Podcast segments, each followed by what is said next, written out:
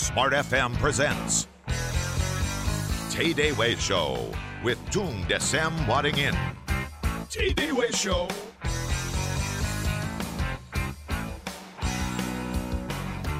Selamat pagi Indonesia, selamat pagi Smart Listener, salam dahsyat untuk Anda semua yang bergabung bersama kami di Smart FM Network, The Spirit of Indonesia.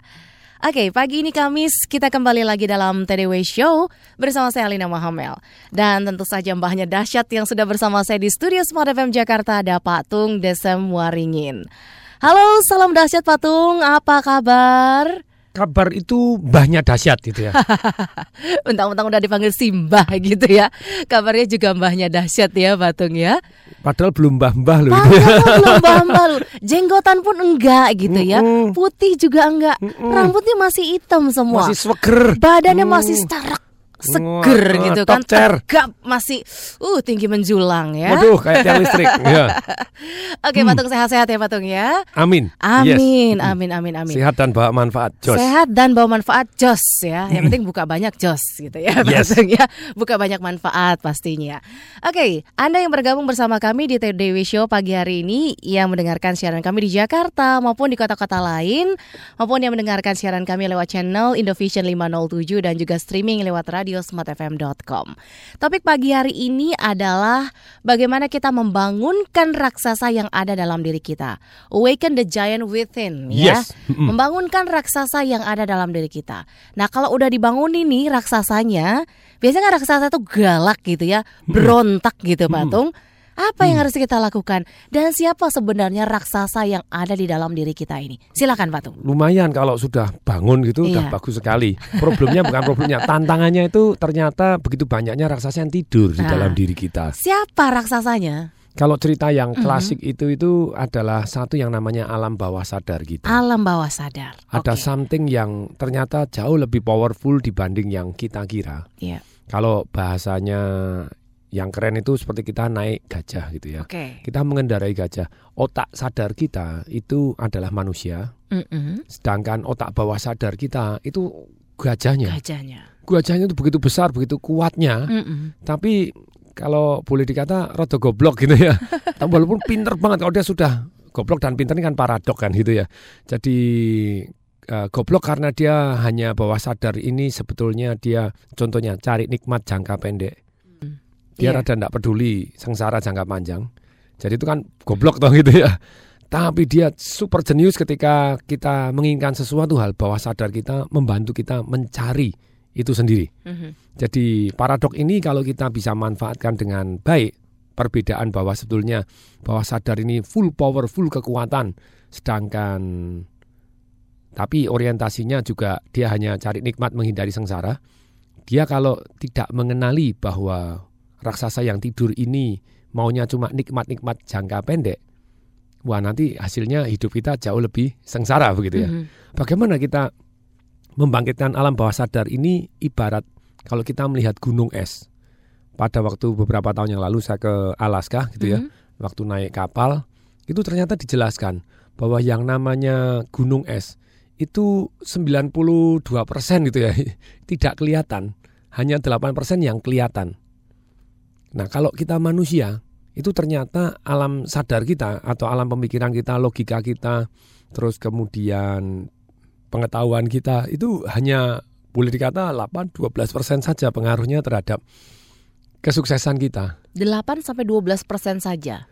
Iya. Pengaruhnya ya? Pengaruhnya. Sisanya? Sisanya alam bawah sadar kita. Oke. Yang dimana kalau kita tidak tahu caranya mempengaruhi alam bawah sadar ini yang begitu powerfulnya, karena alam sadarnya tidak tahu cara mengendalikan gajah.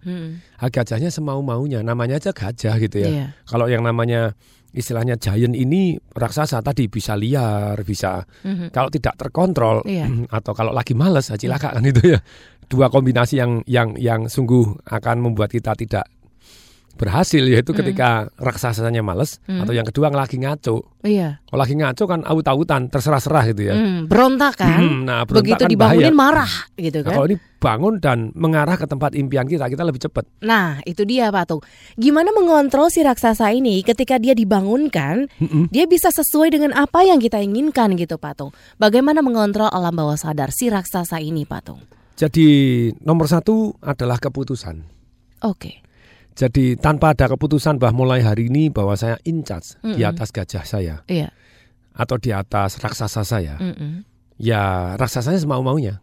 Oke. Jadi nomor satu, the power of decision.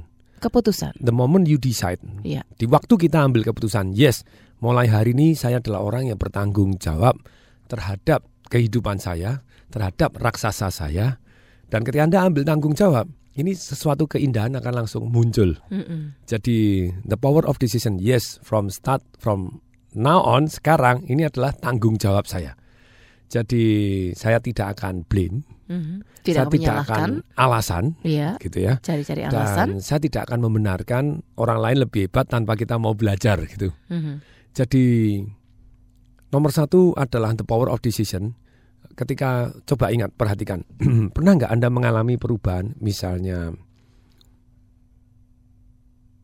pada waktu kita dulu, pernah nggak kita ambil keputusan entah kecil, Pak Amel coba, pernah nggak ambil keputusan yang kecil, yang ternyata hari ini ternyata hidup saya kok berubah bumi dan langit.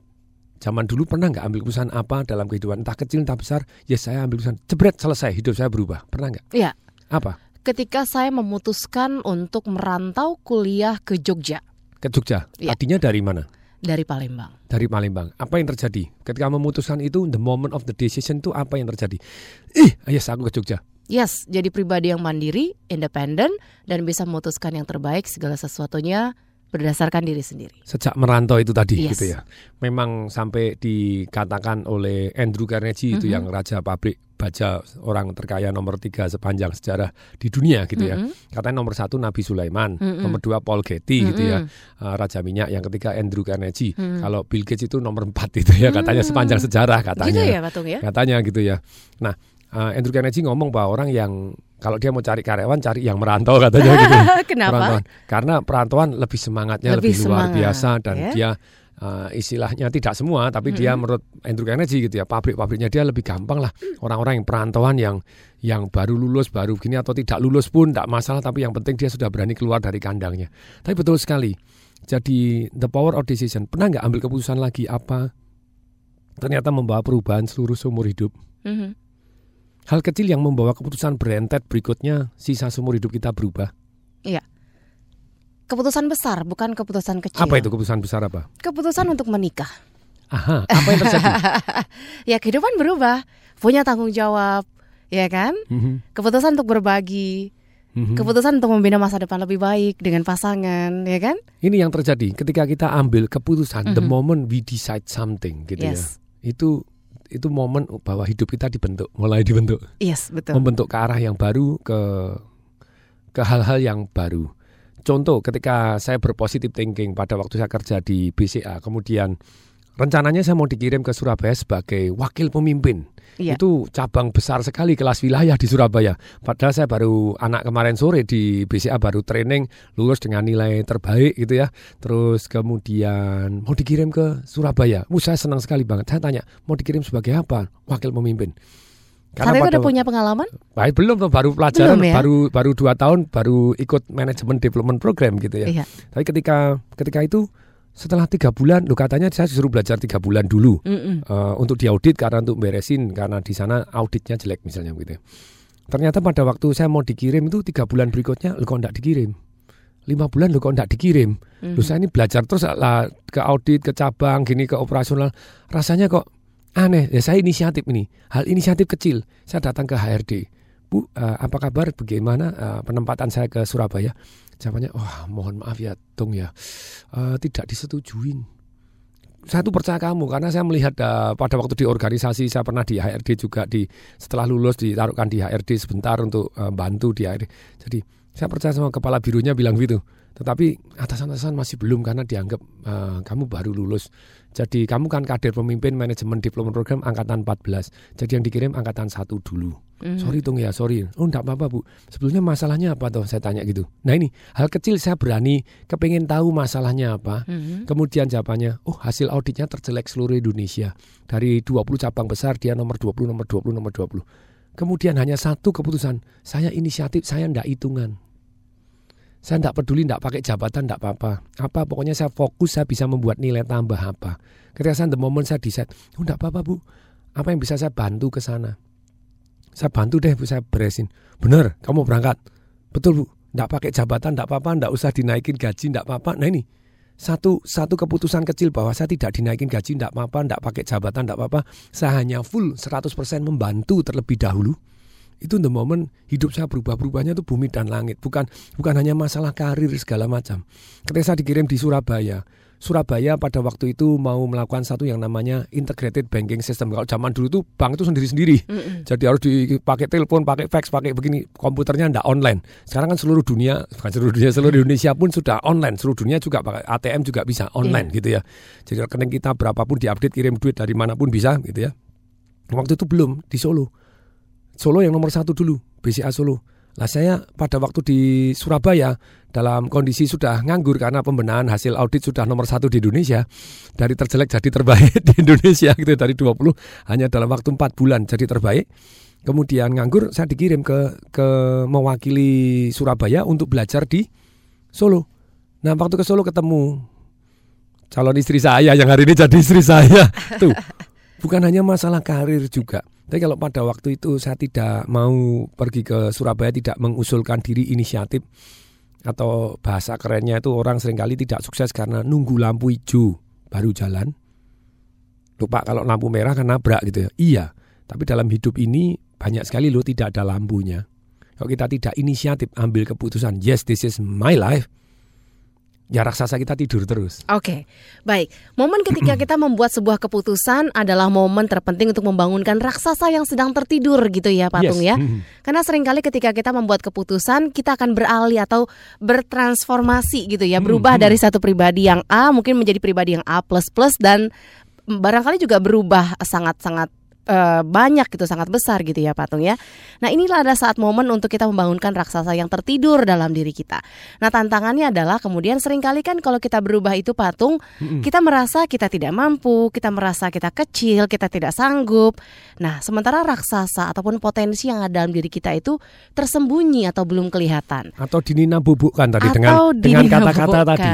Iya. Dengan kata-kata saya tidak mampu kok. Oke. Saya tidak suka kok. Oke. Saya tidak bakalan bisa kok. Nah ini dia. Kalimat-kalimat yang merupakan suntikan obat bius untuk raksasa yang harusnya luar biasa powerful tadi. Jadi udahlah, harus kamu bobo aja. Buat keputusan sekarang untuk berubah.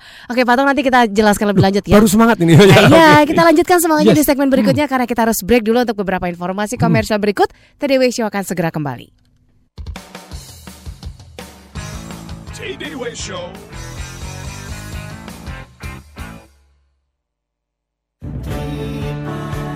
Memberi adalah anugerah. Dengan keikhlasan, kepedulian, serta pelayanan yang optimal, senantiasa kami berikan untuk Anda sejak tahun 1978 dengan selalu berinovasi dalam jasa asuransi. Tripa menyediakan layanan asuransi pengangkutan, asuransi kebakaran dan perluasannya, asuransi kendaraan bermotor, asuransi kecelakaan diri, asuransi kontraktors all risk, asuransi erection all risk, asuransi elektronik equipment, asuransi machinery breakdown, serta asuransi uang, baik konvensional atau syariah. Kami layani Anda agar lebih dekat dan lebih bersahabat. Hubungi asuransi Tripa di call center 021 72 22 717 atau klik www.tripakarta.co.id. Asuransi kita, asuransi Tripa. Berikan liburan terbaik bagi Anda dan orang tercinta di Kalicia Villa Tanjung Lesung dengan keindahan pantai dan alam tropis yang menakjubkan. Untuk liburan terbaik Anda, Kalicia Villa Tanjung Lesung mempersembahkan paket Natal 2013 23 hingga 29 Desember 2013. Dapatkan paket mulai 7 juta hingga 15.500.000 rupiah dengan diskon menarik. Tersedia welcome drink, fruit basket, breakfast dan dinner, water sport, serta activity voucher untuk semua paket pilihan Anda. Nikmati berbagai fasilitas lainnya dan pelayanan ramah di Kalicia Villa Tanjung Lesung. Informasi dan reservasi hubungi 021 572 7345. Tanjung Lesung Beach Hotel, your destiny to play on the beach. Smart Listener, jika di antara Anda adalah wanita yang banyak mengalami problema di seputar kehidupan Anda dan ingin mencari solusi, namun tidak tahu di mana dan kemana mencarinya, maka nantikan Ladies' Lunch, sebuah program yang membahas dan mengupas tuntas berbagai persoalan wanita modern. Bersama Maida Nofriza, Nuni Hersiana, dan Nora Bawazir, ketiganya akan menjadi sahabat Anda, Smart Ladies. Setiap Jumat malam pukul 20 hingga 21. Ladies' Lunch, ajang Smart Ladies saling berbagi dan memberi harapan. Ikuti Twitternya @radiosmartfm dengan hashtag Ladies' Lunch. Ladies' Lunch hanya di Smart FM.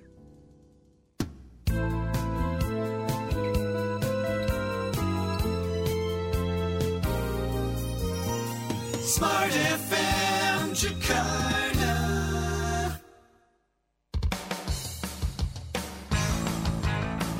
TV Show with Tung Desem Waringin. Oke, kita lanjutkan kembali TDW Show kita untuk pagi hari ini, Smart Listener, dan kita bicara tentang bagaimana kita membangunkan raksasa yang ada dalam diri kita. Dan salah satu momen untuk membangunkan raksasa atau potensi yang tersimpan dalam diri kita itu adalah membuat sebuah keputusan. Ya kan, Pak Tung? Ya, untuk itu mari kita ambil keputusan terlebih dahulu deh gitu ya. Okay. Jadi pagi-pagi ambil keputusan gitu. Keputusannya apa? Jadi silakan 4 hal yang selama ini Anda tunda-tunda apa ambil keputusan gitu. Maksudnya misalnya, apa yang Anda akan stop? Keputusan itu biasanya 5 hal gitu ya. 1, apa yang akan Anda stop? No apa more. Not another day, not another second, not another minute. Now. No way gitu ya. Stop merokok. Yes, misalnya. Ya kan? Stop begadang. Yes, atau weight loss. Saya mau kurangi berat saya gini, atau fat loss gitu ya. Kadar lemaknya yang hilang, beratnya boleh gitu ya. Oke. Okay. Silakan, Anda keputusan apa? Ambil keputusan apa yang mulai now gitu ya, not another day, not another minute, tapi but now let's make a few change today. Ya, okay. Kolek lah. Dua. Saya korting kalau 4 rasanya gitu ya. 2 aja. Apa yang Anda stop? Ambil keputusan. Selalu gini loh, di balik sebuah keputusan itu ada keajaiban. Pasti ya. Sungguh ada keputusan. Itu 1 yang apa yang Anda akan stop. Yang kedua, 2 hal apa yang akan Anda mulai. 2 kebanyakan kalau tadi 4, oke, 1 aja yang apa yang akan Anda mulai baru. Toward your goal. Ya. Jadi ketika Anda, saya mau mulai ini, saya keputusan ini, yes. Saya akan melakukan ini untuk mengarah ke impian saya. Tentu saja patokannya impiannya. Semakin kita ambil keputusan, impian tadi semakin jelas. Kejelasan adalah kekuatan. Ini penting sekali gitu ya. Kejelasan adalah kekuatan. Semakin jelas kita semakin kuat. Karena bawah sadar kita itu tidak mengenali goal yang tidak jelas. Saya kepengen lebih kaya. Berapa ukurannya? Kaya yang kaya apa? Kaya gitu apa? Ya? Kaya kodok. Kaya apa gitu ya? Kalau di dalam seminar saya sering, siapa yang kepengen lebih kaya? Saya buat langsung lebih kaya sekarang juga. Maju ke depan, langsung saya kasih duit Rp500. Nah, nambah kaya kan? Sudah lebih kaya. Iya, Rp500 tadi. Harus jelas ya. Harus jelas. Okay. Berapa dan gimana? Apa yang akan dimulai? So amazing itu ya. So amazing. Nah, untuk Anda punya impian tadi, kemudian berikutnya apa yang Anda harus stop untuk mengarah ke sana?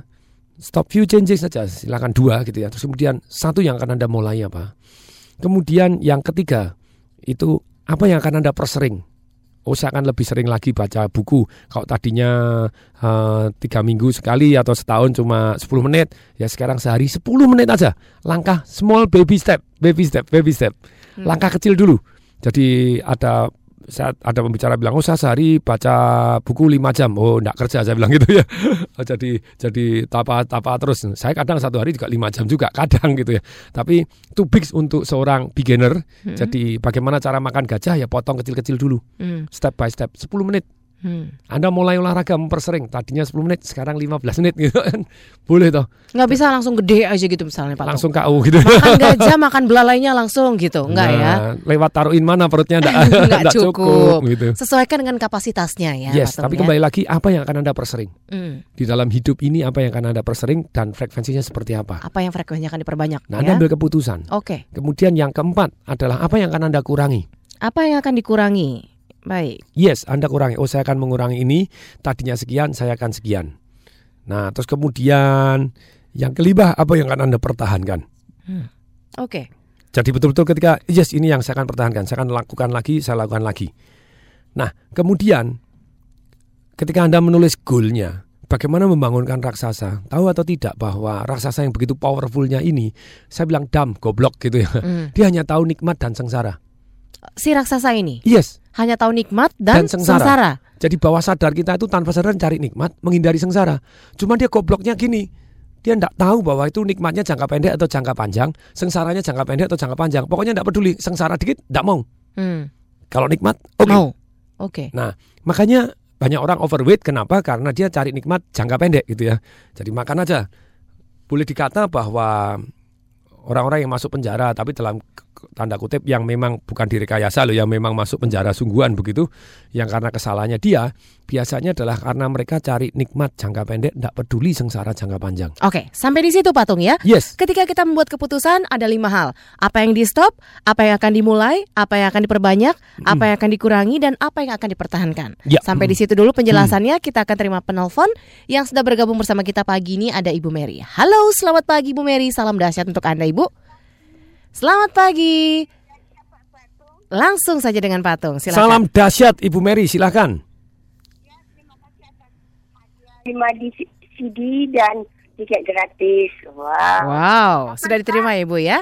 Ya, iya. Pak diadakan lagi seminar untuk Medan, Pak, gitu ya, Pak ya. Baik. Oh, di Medan. Yes, horas, Pak.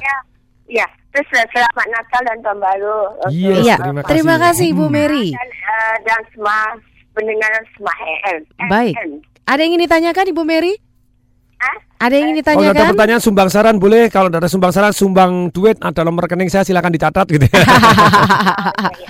Oke, itu saja. Terima kasih. Baik, terima kasih. Terima kasih Ibu Mary. Ingin mengucapkan Merry Christmas and Happy New Year untuk seluruh Smart Listener. Terima kasih. Oke, kita lanjut lagi Pak Tung tentang the big decision gitu ya, keputusan besar. Ada 5 hal. Even small decision. Small thing can change the whole world kok. Iya, hal kecil bisa merubah seluruh dunia. Gitu ada ya. Butterfly effect. Ada butterfly effect. Ada kupu-kupu yang mengepakkan di sini, ada badai di Shanghai katanya gitu. Iya. Butterfly effect itu kayak orang lagi jatuh cinta Pak Tung. Oh, apa itu? Ya rasanya kayak ada kupu-kupu terbang dalam perutnya. Oh. Iya, kemerutuk-kemerutuk gimana? Kemerutuk-kemerutuk gimana gitu ya. Yes. Oke, kita lanjutkan lagi. Tadi bahkan small thing gitu ya, small decision pun bisa membuat atau merubah dunia ya Pak Tung ya. Nah, gimana caranya kita bisa benar-benar yakin akan sebuah keputusan Pak Tung, dan kita bisa mengarahkan alam bawah sadar kita yang punya potensi luar biasa itu Pak Tung? Jadi apakah keputusan kita benar atau tidak gitu ya? Iya kan? Jadi memang itu ada ilmunya lagi gitu ya. Kalau kita mau ambil keputusan, perbanyak alternatif terlebih dahulu.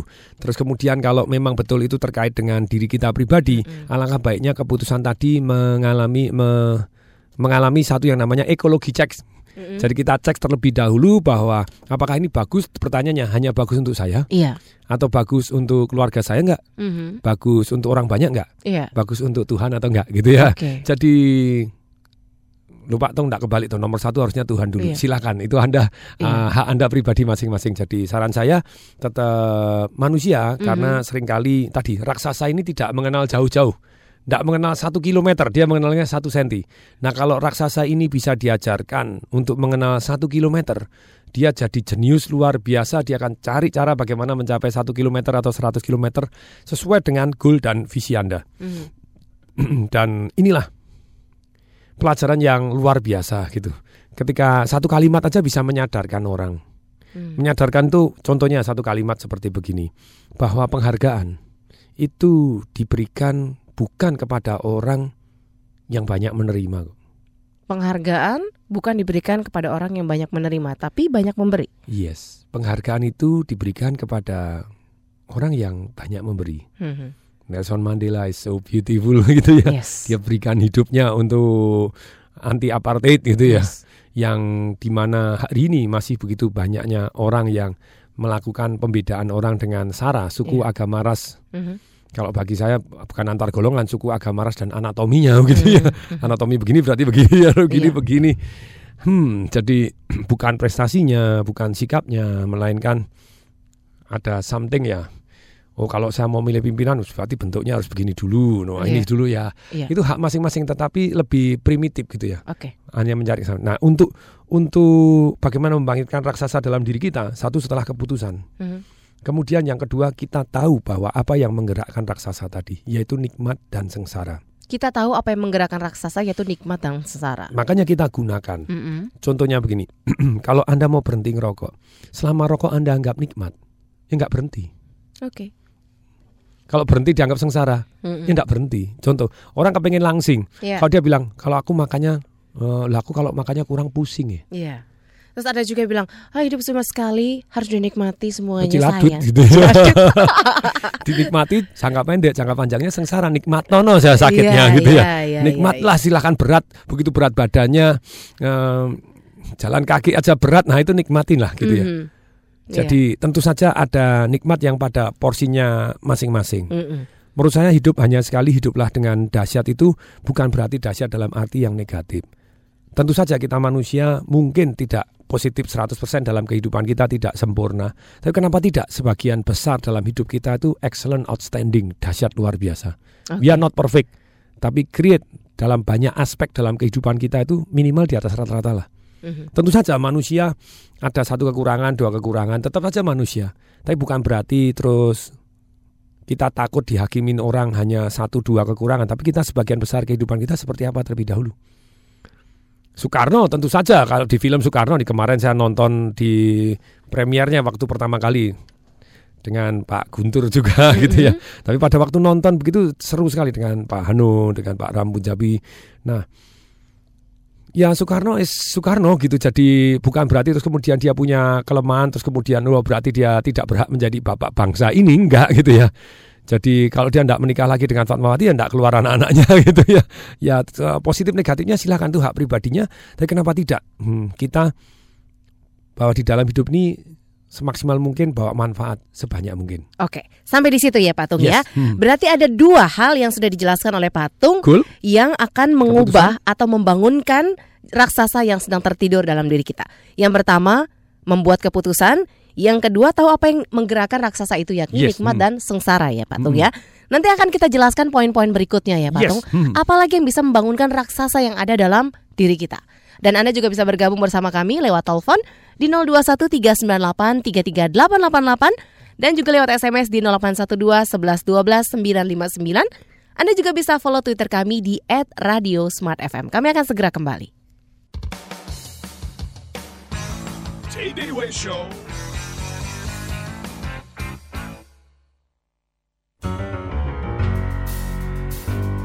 Apakah Anda ingin memaksimalkan kekuatan berpikir Anda? Apakah Anda ingin meminimalkan pikiran negatif dan mengelola asumsi Anda dengan lebih baik? Apakah Anda ingin memahami kekuatan berpikir Anda? Ikuti dan dalami perubahan mindset yang luar biasa melalui Smart Character Live Radio Talk bersama Dr. Yakub Esra, sang karakter spesialis dari Power Character. Pertimbangan yang cermat akan membuat kita menjadi lebih akurat dan waspada. Tetapi perasaan ragu-ragu akan sering menjerat, justru membuat kita akhirnya kehilangan yang terbaik dalam hidup kita. Setiap Kamis pukul 7-8 malam di Smart FM. Isu-isu perburuhan selalu menarik untuk dibicarakan, karena isu ini terkait dengan hajat hidup orang banyak yang berpengaruh juga pada peningkatan ekonomi bangsa secara luas.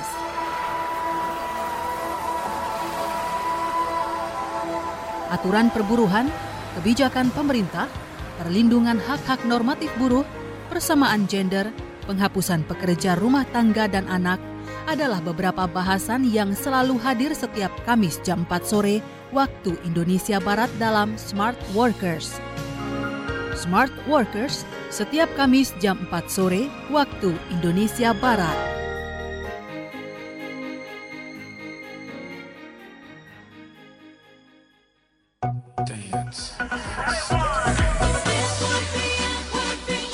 Selamat berakhir pekan, Smart Listener. Kita jumpa lagi tiba. Di dalam saatnya Anda mendengarkan Smart Showbiz untuk mendapatkan referensi seputar dunia musik dan juga film yang patut untuk Anda dengar dan saksikan. Smart Listener, yang pertama kali informasi film yang akan saya sampaikan kepada Anda yaitu mengenai film Percy Jackson Sea of Monsters. Until now. What is that? Go inside. The day is coming. Benar-benar. Karena kadang yang seru tuh film behind the scene-nya sih ya. Betul. Ini satu informasi dari musik ini mengenai seorang pria yang suaranya itu mirip sekali dengan saya, ya kan? Terima kasih. Smart Showbiz hadir tiap Sabtu jam 11 bersama Willy Daniel dan Riri Artakusuma. Smart Showbiz hanya di Smart FM Network.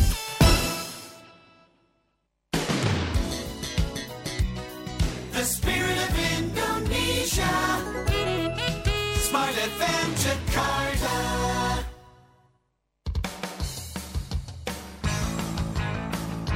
TV Show with Tung Desem Waringin. Oke, kita lanjutkan kembali TDW Show Awaken the Giant Within. Kita membangunkan raksasa yang ada dalam diri kita. Gimana caranya? Ayo, buat keputusan. Kalau buat keputusan itu, apa yang di stop, apa yang akan dimulai, apa yang akan diperbanyak atau dipersering, apa yang akan dikurangi, dan apa yang akan dipertahankan. Ayo, buat keputusan dalam hidup Anda sekarang juga. Kemudian, tahu apa yang menggerakkan raksasa itu, yakni nikmat dan sengsara. Ya. Oke, lalu apalagi patung? Jadi gunakan nikmatnya dan sengsaranya. Kalau kita kaitkan dengan kesengsaraan yang luar biasa, contohnya tadi ngerokok. Saya melakukan terapi melalui telepon dengan sederhana. Dulu pernah merokok patung? Enggak, belas gitu ya. Belas enggak pernah. Jadi kalau merokok terbalik, jadi apinya di lidah enggak apa-apa gitu. Oke, kebakar patung. Enggak, itu ada caranya gitu ya. Di train for firework trainer saya ajarin cara ilmiah ya. Makan api, rokok taruh lidah enggak apa, taruh tangan enggak apa. Itu science. Tidak ada efeknya apa-apa. Cuma kita takut, ngalahkan takut kita. Kita kan terbiasa yang namanya limiting belief. Kalau Anda membangunkan raksasa, apa sih yang membatasi? Salah satunya keyakinan kita sendiri. Contohnya begini, Roger Bannister itu sampai tahun 1954 jadi dalam sejarah manusia berlari, tidak pernah ada orang yang bisa lari 1,6 kilo di bawah waktu 4 menit. Tapi Roger Bannister pada waktu itu dia membayangkan terus breakthrough, terus dia bayangkan goal, saya adalah orang yang pertama yang memecahkan, dan dia terus bayangkan, dan dia teknik latihannya, master sistemnya luar biasa. Jadi pakai pemacu, dia tidak melihat detiknya tapi dia pakai pemacu, jadi orang lari depannya, dia pokoknya ngejar depannya terus begitu yang depannya capek, yang depannya lagi lari lagi, jadi ngejar depannya terus dia. Ya ternyata 1,6 kilo 1 mile di bawah 4 menit untuk pertama kalinya terpecahkan oleh Roger Bannister di tahun 1954. Apa yang terjadi? Tahun itu juga 37 orang juga di bawah 4 menit. Kok bisa? Kenapa 1000 tahun tidak ada orang yang lari di bawah 4 menit untuk 1,6 kilo atau 1 mile? Tapi ternyata kok begitu satu orang bisa, yang lain ikutan bisa. Karena mereka bisa toh, lihat buktinya toh. Akhirnya ada bukti, jadi bisa dicoba gitu ya Pak Tok ya. Jadi limiting belief ini yang benar-benar Jadi benar-benar merubah, benar-benar gitu ya? Yang kalau raksasa ini tidur karena keyakinan kita yang salah gitu ya. Iya. Nah untuk membangkitkan itu ya Anda reward and punishment-nya cambuk dulu, kalau tidak bisa dihukum mati, Anda kan cari usaha supaya bisa begitu ya. Itu salah satu contohnya. Baik Pak Tung, kita akan terima lagi penelpon yang sudah bergabung bersama kita pagi ini, ada Bapak Denny. Halo, selamat pagi Pak Denny, salam dahsyat untuk Anda Pak. Selamat pagi Mbak Lina. Halo Pak Tung, ya silakan. Salam dahsyat, silakan. Pak Denny. Ya Pak, ya menarik sekali Pak ini, khususnya di akhir tahun, jadi untuk refleksi Pak Tung. Ini kira-kira ada jalan untuk mengukur apakah kita sudah membangunkan the best of our giant gitu Pak. Artinya sudah sampai di level mana kita membangunkan giant within kita gitu Pak. Iya. Nah kemudian, apakah ini juga dipengaruhi oleh karakter gitu Pak? Artinya dia sudah bangun tapi karena karakter pribadinya yang mungkin kaitan dengan DISC itu, jadi apa, kadang galau, kadang tidak atau labil gitu Pak. Nah, ini bagaimana kaitan dengan karakter menurut Pak Tung Pak? Baik Terima kasih Pak Denny untuk teleponnya. Semoga bisa mewakili yang lain juga ya. Ada nggak sih indikator patung ketika kita tahu ini nih giant kita ini udah bangun dan sudah membangkitkan the best of our giant within gitu Pak Tin? Jadi ada orang yang tadi mulai menyalahkan apa? Karakter dasar Pak, secara DNA itu kita lahirkan ada tadi, ada yang ada pengaruhnya nggak? DISC tadi, dominance, influence, kemudian steady, stabil, compliance gitu ya. Nah ternyata bukan seperti itu.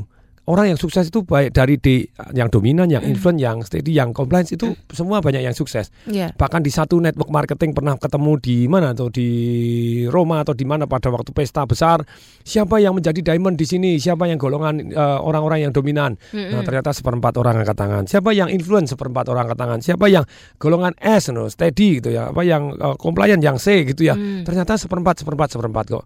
Jadi semua orang bisa sukses mencapai levelnya, entah latar belakang dari awalnya kita wataknya seperti apa atau DNA-nya seperti apa. Ada orang kalem bisa sukses, orang yang introvert bisa sukses, orang yang stabil misalnya nggak terlalu banyak cincong gitu, nggak perlu. Tipe data. Hanya nyari data terus kan gitu ya. Ada yang data tipe tekun, ada yang gitu tanpa data. Mereka masing-masing semua bisa sukses ya di bidangnya masing-masing. Jadi tidak perlu kita menjadi orang lain, tapi kita juga bisa mengembangkan diri kita. Loh, Pak Tung, apakah Pak Tung tidak menjadi seperti orang lain karena Pak Tung tes DNA-nya adalah seorang yang pemalu? Enggak gitu ya. Saya meninggalkan DNA sudah lama, dalam arti secara DNA pun saya sungguh berbeda dengan hari ini gitu ya. Berarti DNA pemalu Pak Tung aslinya? Iya. Sungguh sangat pemalu. Serius? Kok kayaknya sekarang malu-maluin banget gitu ya? Maluin dalam arti positif gak apa-apa gitu ya. Sungguh-sungguh malu-maluin dalam arti yang positif. Iya. Jadi saya tidak kenal malu untuk mengenalkan something yang positif. Oke. Dan saya tidak kenal malu untuk menjual something yang bermanfaat untuk orang yang banyak. Oke. Jadi itulah, jadi sungguh-sungguh setelah Anda nikmat dan sengsara, Anda punya keputusan bahwa keputusan itu menjadi goal Anda. Yes, saya akan beratnya sekian, saya akan begini, saya akan berhenti total gitu ngerokok. Anda kaitkan sengsara yang luar biasa. Ngerokok tadi, bayangan Anda kenikmatan. Campur rokok Anda dengan something yang kalau Anda muntah seperti apa. Mohon maaf, semakin dramatis, semakin powerful. Apa yang buat Anda muntah? Sorry ya. Misalnya kotoran. Saya tanya, kotoran Anda sendiri atau kotoran orang lain? Waduh. Bentuknya bulat-bulat atau yang jemek yang membuat Anda jijik? Pertanyaan saya begitu. Nah, kalau Anda seperti itu, Anda dulitkan rokoknya ke sana atau Anda begini, Anda mulai jijik-jijik. Anda stop seketika. Anda raksasa ini so mudah. Saya selalu tanya, perubahan itu berapa saat sih?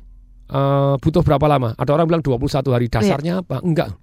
In second. Coba tangan kanan kita di klip gini, jari tengah sama jempol di. Perubahan itu segitu, sekejap. Perubahan itu hanya sekejap, jebret. Perubahan itu hanya sekejap.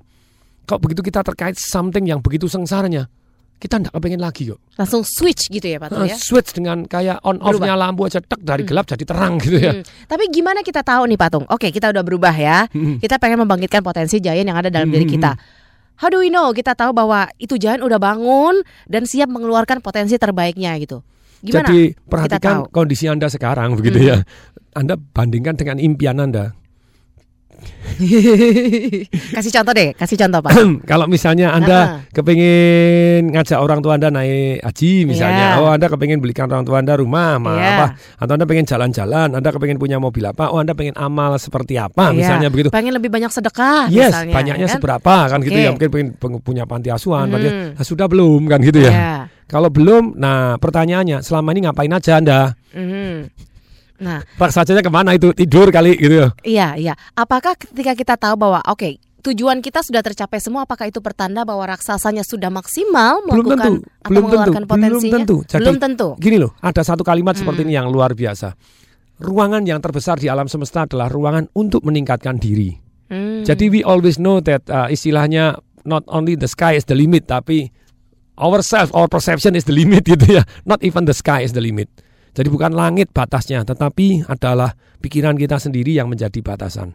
Dan beberapa saat yang lalu saya pergi ke Johor Baru. Kemarin MOU beli tanah di sana untuk bangun di sana gitu ya, dengan teman-teman dari Singapura, dari ini. Itu another step untuk saya keluar dari zona nyaman. Yang selama ini taunya cuma Indonesia, bangun di Indonesia. Nah, ternyata di Iskandar sana gitu ya, dekat Singapura, is something beautiful di sana, truly beautiful karena yang namanya peti kemasnya di Singapura mau dipindah ke dekat Johor Baru sana, jembatannya sudah ada. Dan kalau di Johor Baru misalnya tanah masih 4 juta, di Singapura jangan tanya 250 juta itu apartemen gitu per meter, bukan tanahnya, tanahnya lebih mahal lagi. Yeah. Nah, di sana baru dibangun 2 tempak gitu ya, dalam arti ada Hello Kitty Park, terus kemudian Legoland Park, terus kemudian ada Edu City, 10 universitas top ditaruh di dalam satu tempat, ada Tech Park, kemudian pemerintah Singapura sendiri beli tanah di sana luar biasa banyak, pemerintah Malaysia iya, terus trennya, kereta apinya mau ditarik, kereta api cepat kayak Shinkansen begitu dari Malaysia dari Kuala Lumpur pergi ke Singapura itu 1,5 jam only gitu, terus berhenti di Johor juga, terus kemudian MRT-nya di sistem di sana. Robert Kwok dari Malaysia yang sebetulnya modalnya sudah lari ke Hong Kong, sudah lari ke China, sekarang balik lagi ke Iskandar, ada something yang gitu. Kita tidak perlu jadi orang yang paling pinter, tapi kita untuk membaca tren tadi. Jadi, akhirnya Patung men-challenge diri untuk membuka investasi di sana juga. Jadi kenapa tidak gitu ya? Dengan pinjaman bank di sana juga, so on, kita jalanin. Itu keluar lagi dari satu zona nyaman. Dan berarti kan kalau ditanya bagaimana kita sudah tahu raksasanya keluar atau belum, salah satunya unsur nyaman Anda. Apakah kita mengukurnya dengan oke, kita merasa nyaman. Kalau nyaman itu berarti raksasanya tidur. Kalau kita merasa gelisah berarti raksasanya sedang bangun. Nah, itu baru gelisah, baru terusik, belum tentu bangun. Baru terusik, baru menggeliat raksasanya ya. Ngolet gitu. Oke, ketika raksasanya sudah dem itu. Nah, apa yang kita rasakan, Pak? Anda feeling good bahwa apa yang Anda lakukan sekarang progres menuju ke arah impian Anda. Dan lupa tuh kalau gitu hidup berarti tidak boleh nyaman. Siapa yang bilang tidak boleh gitu ya? Iya, artinya jangan-jangan saya suruh keluar dari zona nyaman, kayaknya gelisah terus, ntar nggak nyaman-nyaman, Patung. Iya kan, semua orang juga pada ininya kan keinginan juga pengen nyaman juga kan, Patung ya. Percaya atau tidak, bahwa ketika kita keluar dari zona nyaman, zona nyaman kita membesar. Jadi mendadak kita bisa handle more thing gitu ya. Terus kemudian contribute more thing, berarti itu lebih banyak lagi, mendapatkan lebih banyak lagi dalam kehidupan, bisa memberi lebih banyak lagi. Tentu saja itulah tanda-tanda raksasa tidur, ketika kita dari zona nyaman mulai tidak nyaman, itu tanda-tanda mau lagi terusik begitu ya. Kalau sudah bangun Anda tahu, langkah saya ternyata beda dengan yang lain. Ketika Anda menoleh ke belakang ke teman-teman Anda, kok jauh banget begitu ya. Itu pertanda bahwa si giant itu sudah bangun. Ya, ini mulai bangun. Dan percaya atau tidak bahwa masih banyak ruangan untuk kita bisa meningkatkan supaya raksasa kita bangun. Oke. Karena zona nyaman itu membesar ya, Pak Tom. Iya, zona nyaman membesar. Okay. Dan mendadak orang bilang, kamu kok enak toh mancing di Great Barrier Reef, kamu kok enak toh ganti mobil Rolls Royce, kamu kok enak toh kemana-mana naik gini ya. Tapi itulah yang jadi mendadak, kamu kok enak toh. Ya bagi orang lain zona nyamannya di luar dia. Tapi bagi kita yang sudah keluar dari zona nyaman, ini memang zona nyaman saya gitu ya. Baik, oke, sampai di situ ya, Pak Tung ya. Keluar dari zona nyaman. Nah, apakah mencari kenyamanan lain atau memperbesar kenyamanan itu sendiri? Nah, bagaimana kita tahu bahwa raksasa kita sudah mengeluarkan potensi terbaiknya? Masih akan menjadi bahasan kita dalam TDW Show dalam segmen akhir. Jadi jangan kemana-mana, kami akan segera kembali. Masih ada satu segmen lagi. Sabar, bos. Baru nanti kita lanjutkan lagi ya. Kita masih punya segmen akhir setelah jeda komersial berikut ini. TDW Show. Cek media, selamat malam, ada yang bisa saya bantu? Mas, saya mau komplain nih, Mas.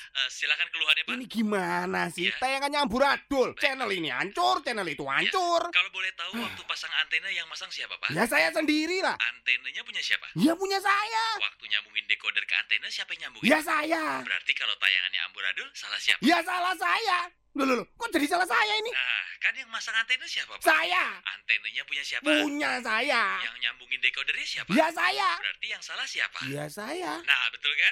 Ada lagi, Pak, keluhannya? Kalau tidak ada, selamat malam, selamat menikmati. Salah sendiri. Pilih TV berlangganan yang asal gampang pasang. Pilih yang berpengalaman dong. Indo Vision. Pemasangan cepat dan langsung ditangani teknisi handal.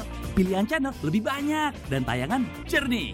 Info lebih lengkap hubungi 0807 177 8899. Indovision bukan yang lain. Altius, Fortius, Sitius, tertinggi, terkuat, tercepat. Dari ajang Formula One hingga Liga Top Dunia. kisah atlet dan dinamika perjuangannya, hingga gosip-gosip terpanas di balik pertandingan. Semua tersaji apik, membuat Sabtu Anda semakin hangat dan semarak. Semua terangkum dalam Smart Sport. Evan Dimas, oh Hargianto lakukan sudah! Dan Smart Sport hadir kembali untuk menghangatkan suasana pagi di akhir Smart Sport bersama Alina Mahamel setiap Sabtu jam 9 pagi. Smart Sport. Smart Sport hanya di Smart FM. Bahagia itu adalah bisa menerima sebuah kondisi atau apapun yang terjadi pada diri kita dengan rasa bersyukur dan ikhlas. Bahagia adalah keseimbangan antara rasa dan pikiran. Kalau menurut saya bahagia itu saat melihat terus mendengar anakku bilang, "Mama," untuk pertama kali. Ih, Masya Allah, itu bahagianya minta ampun ya. Bahagia itu dan positive thinking sama Tuhan. Bahagia itu berkumpul di Smart Happiness bersama Arfan Pradiansyah. Setiap Jumat jam 7 pagi waktu Indonesia Barat.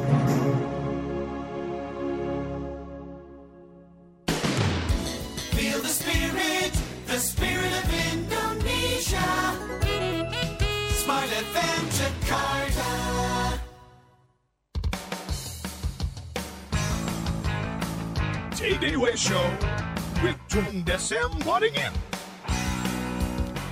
Lanjut lagi di TDW Show. Terima kasih untuk komentar-komentar dan juga tanggapan Anda. Awaken the Giant Within, membangunkan raksasa yang ada dalam diri kita. Oke, Pak Tung. Yes. Sudah ada beberapa komentar yang silakan Pak Tung tanggapi dan juga komentari dan jawab pertanyaannya. Yes. Ya, Pak Tung ya. Bicara soal comfort zone yang tadi Pak Tung jelaskan. Ada komentar dari Pak Sasongko DC yang bilang begini, "There's no comfort in a growth zone and there's no growth in a comfort zone." Tidak ada comfort zone ketika kita sedang ada dalam zona bertumbuh gitu ya, Pak Tung ya. Dan nggak ada pertumbuhan itu dalam zona nyaman. There's no growth in a comfort zone. Itu yang pertama dari Pak Sasongko DC gitu ya. Kemudian ada Pak Zul di Jakarta. Pagi Pak Zul. Oh, Pak Salam Zul. Dahsyat Pak Tung. Juga bukan? Nader Zul Pak ya. Oke, silakan. Oke, saya bukan raksasa Pak Tung, tapi saya punya kiat untuk menjadi orang yang besar atau orang yang diperhitungkan musuh ataupun kawan, yakni jangan berkhianat kalau dipercaya. Oke, very good one. Ini insight ya, maksudnya. Terima kasih untuk komentarnya Pak Zul. Kemudian ada Siska di Medan. Bagaimana agar raksasa dalam diri kita itu bisa terus semangat, Pak Tung, menghindarkan diri dari pengaruh-pengaruh negatif, yang bisa terus berpikiran positif dan terus punya semangat tidak terpengaruh oleh lingkungan yang dipenuhi dengan pikiran-pikiran negatif itu sendiri. Oke, tiga itu dulu Pak Tung. Nanti kita lanjutkan lagi. Yes, kalau tidak ada kenyamanan dalam zona bertumbuh, itu adalah yang paling ditakutin orang. Karena otak kan cari nikmat. Ini cari nikmat dan sengsara. Ketika Anda punya goal atau punya keputusan, bahasa akan berubah. Kemudian Anda tulis dan Anda konekkan. Anda bayangkan, imajinasikan, gunakan panca indera Anda. Baik penciuman, kemudian pengecapan, telinga, Anda yang dengarkan, apa yang Anda lihat, apa yang Anda rasakan, begitu ya teksturnya. Nah, Anda bisa membayangkan something yang Anda biasanya nikmat ini jadi tidak nikmat, sengsara. Hi, sampai Anda merinding-merinding tadi. Ngerokok kemudian kena yang kotoran dan segala macam. Hi, pokoknya sampai jijik setengah mati. Anda berubah itu mudah, berubah arah itu mudah. Okay. Karena raksasa menghindari sengsara. Jadi kemudian cari nikmat. Oh, kalau kita berhenti dapat nikmatnya lagi. Kenikmatan yang dulu kita nikmatkan, dapat nikmat misalnya dari rokok atau nikmat dari apapun yang selama ini kita anggap negatif. Sekarang kita cari ada yang positif. Mendadak Anda enak juga ya makan rujak. Pedas-pedas enak juga ya. Mendadak Anda switch lebih mudah. Do something yang positif yang sama nikmatnya atau lebih nikmat. Yang sama positif atau lebih positif dibanding kebiasaan Anda yang lama. Oke, tapi kalau misalnya kita udah nyaman nih, gaji udah besar, pekerjaan gitu kan, jabatan mentereng gitu ya, fasilitas sudah cukup. Sebenarnya ada growth nggak sih di situ, Pak Tung? Kita bertumbuh nggak sih dalam zona yang nyaman seperti itu?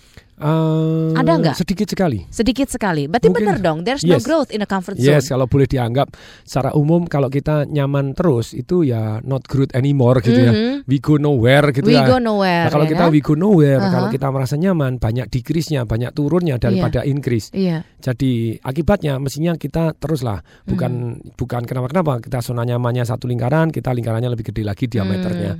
Jadi kalau kita if something happen, itu kita bisa kembali kok ke zona nyaman kita yang lama. Tenang aja. Karena orang takut meninggalkan zona nyaman karena dia merasa tidak mungkin kembali ke zona nyaman tersebut, padahal enggak.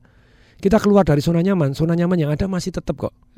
Dan kita bisa kembali dan kita feeling good di sana dan tenang saja gitu ya. Jadi Anda tidak kehilangan zona nyaman Anda yang lama gitu, tapi Anda dapatkan zona nyaman yang baru. Contoh Anda biasa naik ekonomi terus gitu ya. Ya enggak apa-apa, someday somehow Anda terpaksa harus naik ekonomi lagi padahal sudah bisnis, ya enggak apa-apa kok, bisa dinikmatin juga.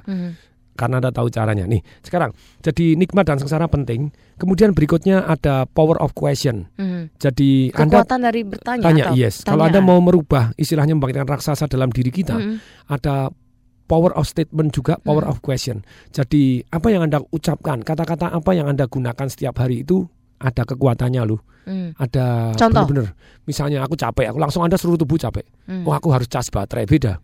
Sama-sama capek suruh istirahat, tapi saya cas baterai, saya siap-siap untuk meledak lagi. Waduh. Dinamit. Itu istirahat aja kayak dinamit sudah. Istirahat oh siap-siap meledak loh. Istirahat loh itu padahal. Oke. Okay. Sama-sama. Misalnya aku bingung, lah otak dikasih statement bingung ya, bingung terus. Nah, daripada bingung saya harus cari informasi tambahan. Nah, beda tuh. Sungguh beda. Contoh lagi, kalau Anda tanyanya salah, kenapa ya Tuhan kok menghukum saya? Ya cilaka. Kalau Anda tanya apa ya kira-kira maksud baik Tuhan mengingatkan saya ini? Jadi kalau mikirnya bekerja, saya bukan mencari sesuap nasi, jangan sesuap nasi dong, ya kan? Sesuap nasi boleh, berlian, boleh sesuap nasi, satu genggam berlian, sekarung dong, satu ya bertong-tong emas gitu ya, terus berkontainer-kontainer duit gitu ya boleh, terus berhanggar-hanggar pesawat gitu, rezeki silakan gitu ya. Okay. Tapi dalam hal ini kita benar-benar hati-hati terhadap kata-kata kita, itu yang seringkali menina bubukkan raksasa kita. Okay. Jadi kata-kata contohnya kalau Anda misalnya tanya gitu ya, apa ya bisa tuh? Iya. Bisa nggak sih gitu kan? Nah kalau bisa nggak sih masih netral. Masih netral. Supaya bisa? Supaya bisa ya usaha. Nah beda tuh. Iya. Usaha apa? Usaha apa? Contoh saya hidup saya berubah, raksasa saya bangun karena pertanyaan. Iya. Bagaimana ya penghasilan saya setahun bisa saya dapatkan dalam waktu 1 bulan? Ketika berhasil saya tanya lagi kenapa, bagaimana penghasilan setahun bisa dapatkan dalam seminggu, bagaimana setahun bisa dapatkan dalam 1 hari, bagaimana penghasilan saya 20 tahun yang lalu saya bisa dapatkan dalam 1 hari, rodo edan gitu ya. Dengan tanya seperti itu mendadak keluar dari zona nyaman. Kemudian cara yang terbaik saya cari, ada nggak orang-orang di kanan kiri saya gitu ya, yang kayak tadi Roger Bannister tadi, loh dia bisa kok, berarti saya juga bisa Dalam 1 tahun langsung 37 orang, tahun berikutnya 33 orang. Lu kenapa berpuluh-puluh tahun nggak ada orang? Ya karena dia karena kena limit beliefnya masing-masing toh. Jadi salah satu cara yang terbaik adalah yang tercepat gitu ya. Tentu saja adalah belajar dari orang-orang yang sudah lewat. Kecuali goal kita memang jauh lebih besar dari orang yang ada, nah enggak apa-apa. Kita bergaul dengan orang-orang yang breakthrough di impiannya masing-masing. Mungkin bukan impian kita, enggak apa-apa. Tapi kita begitu bergaul dengan orang-orang yang memang powerful di bidangnya masing-masing, mendadak kita jauh lebih powerful di bidang kita. Oke. Dan kalau kita kepengin powerful di bidang kita, kita belajar dari orang-orang yang sudah berhasil. Lu kok dia bisa? Caranya apa yang dilakukan? Bidang apa?